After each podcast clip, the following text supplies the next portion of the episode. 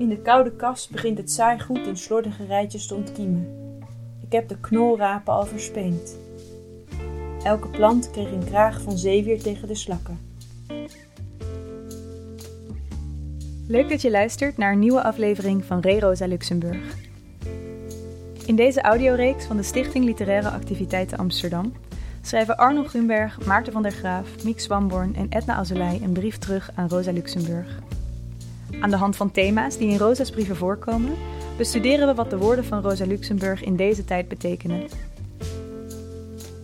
Vandaag ga je luisteren naar een brief over de natuur, geschreven en voorgelezen door schrijver en beeldenkunstenaar Miek Swamborn. Miek is woonachtig op de Isle of Mull, een Schots eiland dat barst van de natuur. De brief van Rosa, waarop Miek reageert, wordt voorgelezen door regisseur en zangeres Rebecca Nielsen. Aan Sophie Liebknecht, Wronke, eind mei 1917. Sonjusha, weet je waar ik ben? Waar ik je deze brief schrijf? In de tuin. Ik heb een klein tafeltje naar buiten gesleept en zit nu verscholen tussen groene struiken. Rechts van mij de gele sieralbes, die naar kruidnagels geurt, links een ligusterstruik. Boven mij reiken een spitsahorn en een jonge, slanke kastanjeboom elkaar hun brede groene handen, en voor mij ruist langzaam met zijn witte bladeren de grote, ernstige en milde zilverpopulier. Op het papier waarop ik schrijf, dansen lichte schaduwen van de bladeren met felle lichtkringetjes van de zon. En van het na de regen nog vochtige loof valt af en toe een druppel op mijn gezicht en handen. In de gevangeniskerk is een godsdienstoefening.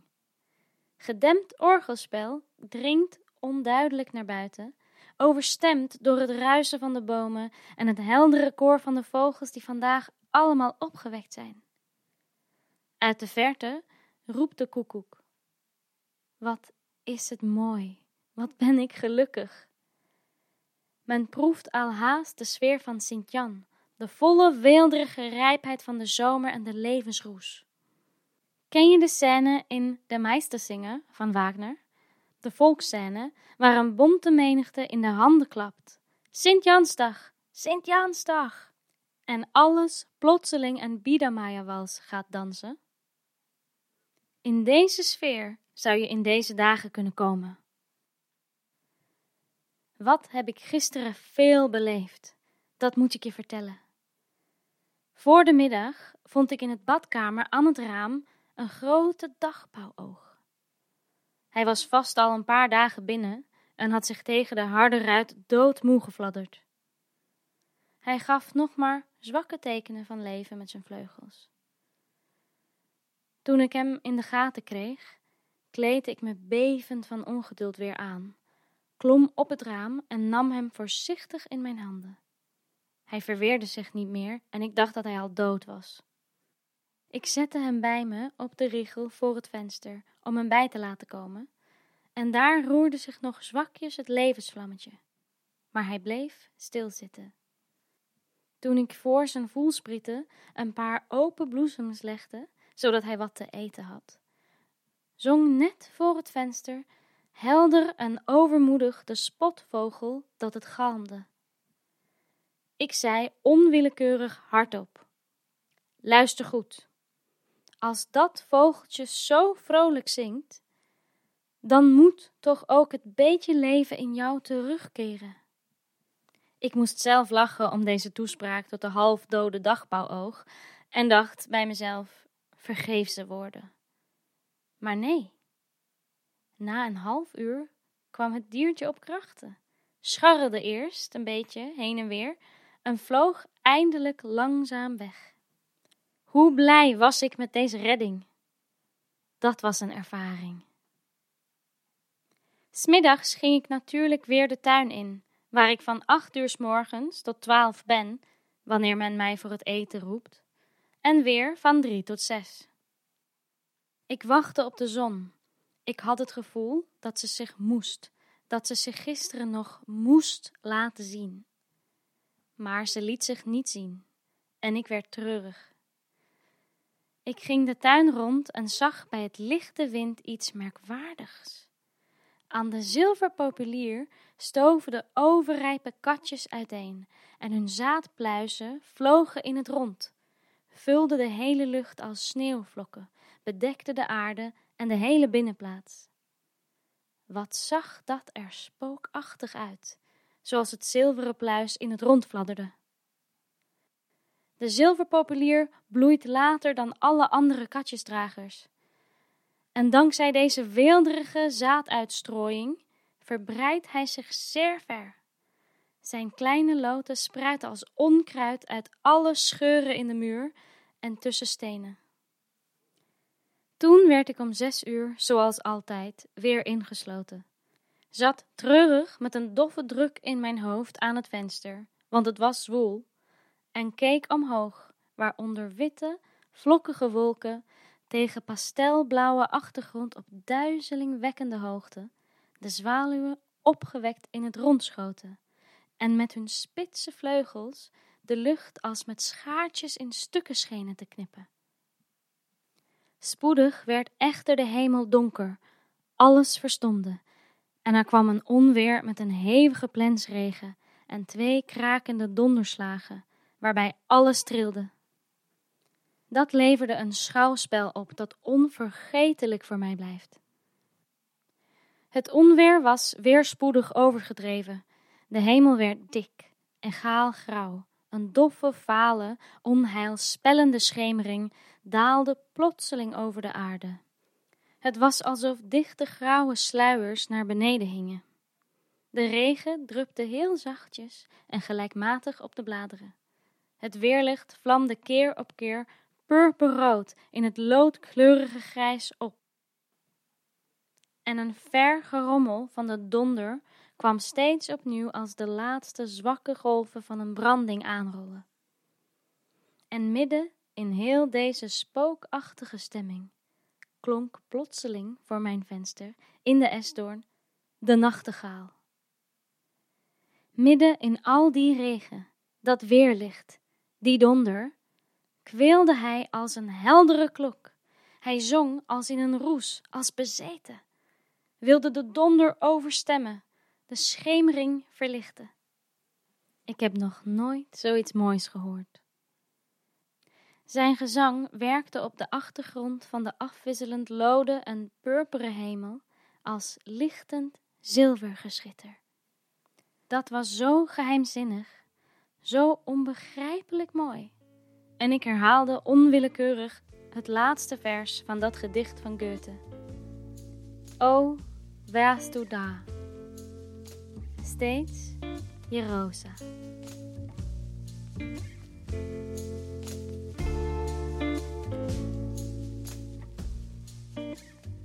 Noordwulligen, 14 april 2020. Lieve Rosa. Wat klink je uitgelaten? Zijn er veel dagen als deze? Na het lezen van je brief heb ik Wagners Meisterzingen van Nuremberg afgespeeld en ik begrijp nu hoe het lied je naar de zomer voerde. Sinds februari is er veel veranderd. De grenzen zijn dicht en we moeten zoveel mogelijk thuis blijven, ook op Mul, waar de aanlevering van goederen is geminimaliseerd. Eilanders met tuin zijn gevraagd extra groenten te kweken en het overschot aan eieren op Erid wordt elke woensdag verscheept naar het dorp. Aangespoelde viskratten worden nu verzameld om er kleine mobiele noodtuinen van te kunnen maken. Vandaag beloofde een van de boeren wel duizend lege krachtvoeremmers voor hetzelfde doel. Normaliter waaien die rode kubische kriskras door de heuvels tot ze in sloten of struiken vast komen te zitten. Gisteren vonden we een meelzak voor de keukendeur met daarin twee trossen bananen, een kilo peren, een appel en tien rijpe tomaten. Je zult begrijpen hoe blij we met die donatie waren. Vooralsnog blijft het virus op afstand en zien wij hier gelukkig nog geen mensen afgevoerd worden. Ter beschutting van de tuin heb ik de afgelopen week 360 bomen geplant. meidoorn, sleedoorn, hazelaar, vogelkers en duinroos. Het klinkt veel, maar ze zijn niet dikker dan mijn pink. Over een paar jaar gaan we de stammen inzagen, de takken diagonaal terugbuigen en vervlechten. In 57 voor Christus mopperde Julius Caesar over zulke hagen in zijn boek Commentari de Bello Gallico. Tijdens de oorlog tegen de Nerviërs, een volk dat leefde tussen de Maas en de Schelde, werd de voortgang van het Romeinse leger opgehouden door een versperring van ondoordringbare heggen. Caesar schrijft: Deze mensen hakken jonge boompjes om, zonder ze geheel door te hakken, en buigen ze en vervlechten de in de breedte groeiende takken, voegen doorn en braamstruiken ertussen en zijn zo in staat deze heiningen tot de verschansing als een muur te vormen, zodat men er niet alleen niet door kan dringen, maar er zelfs niet doorheen kan kijken. Diezelfde ondoordringbaarheid bleek uitermate gunstig te zijn voor vogels, insecten en kleine zoogdieren, en zo komt het dat in ons woordenboek nu een bladzijde wordt gevuld met woorden die of met haag of heg beginnen. Maandag zou er een bloedmaan te zien zijn, maar aan het eind van de middag betrok de hemel en begon het te regenen. Desondanks spraken we af met onze buurvrouw en haar zoon om elkaar na middernacht bij het laagste tij op het strand te treffen. Wij waren aan de late kant. Vanaf de heuvel zagen we de twee lichtbundels zo over de rotsen glijden. We knipten onze zaklantaarn even aan en weer uit en kregen onmiddellijk een seintje terug. Een knipoog op minstens een kilometer afstand. In een ruim landschap als hier valt de aanwezigheid van een mens snel op, ook zonder lamp. Ik ben altijd weer verbaasd hoe in een omgeving beheerst door de wind, waar alles voortdurend heen en weer zwiept, de gelijkmatige tred van een persoon of die nu rent of slentert, onrust veroorzaakt. Op de terugweg zagen we padden die gecamoufleerd door zand dat tegen hun vochtige vel bleef plakken, naar alle kanten overstaken. We moesten erg opletten, want alleen hun glimmende grote ogen waren zichtbaar.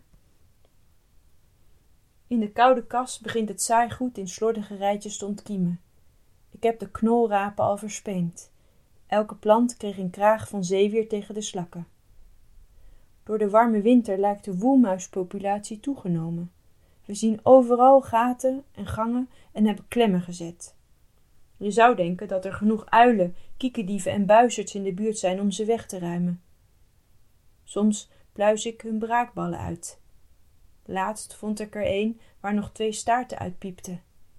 Dat was niets vergeleken met het complete gebit van een lam dat uit de forse braakbal van een steenarend tevoorschijn kwam.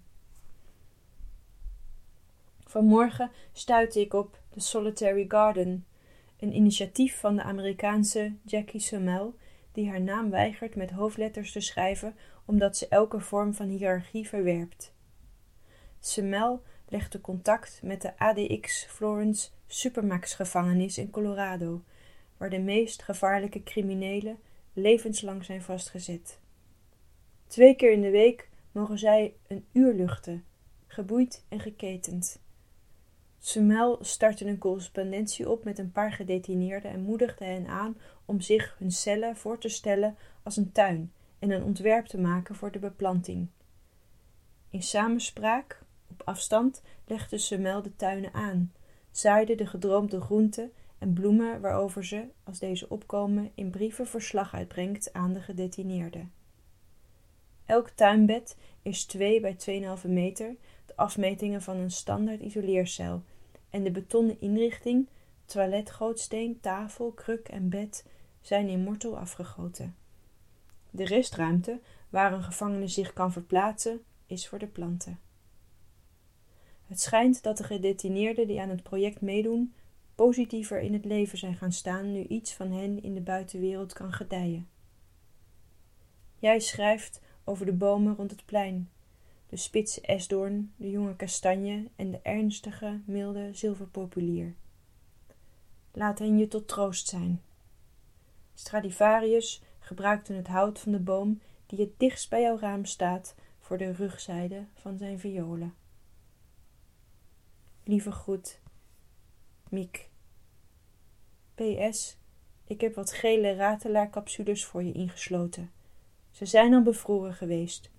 Als je ze nu tussen het gras duwt, zullen ze volgend jaar gaan bloeien.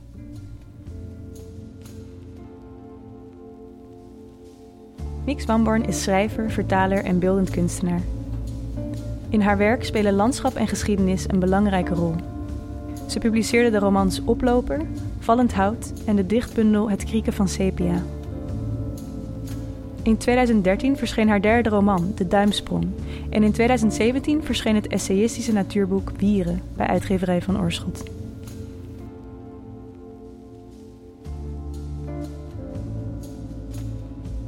Je luisterde naar een aflevering van Re Rosa Luxemburg. Re Rosa Luxemburg is een audioreeks van de Stichting Literaire Activiteiten Amsterdam. Deze podcast is gemaakt door Maarten Westerveen en mij, Sanne Pieters. Met dank aan Eva van Drie van uitgeverij van Oorschot. De muziek van deze reeks is gemaakt door Jasper Molle. Te vinden op Spotify onder Jasper met een Y. De brieven uit deze audioreeks komen uit Ik voel me in de hele wereld thuis. Verschenen bij uitgeverij van Oorschot en samengesteld en vertaald door M. Verdaasdonk, Ingrid Wildschut, Jan Sietsma en uitgeverij van Oorschot.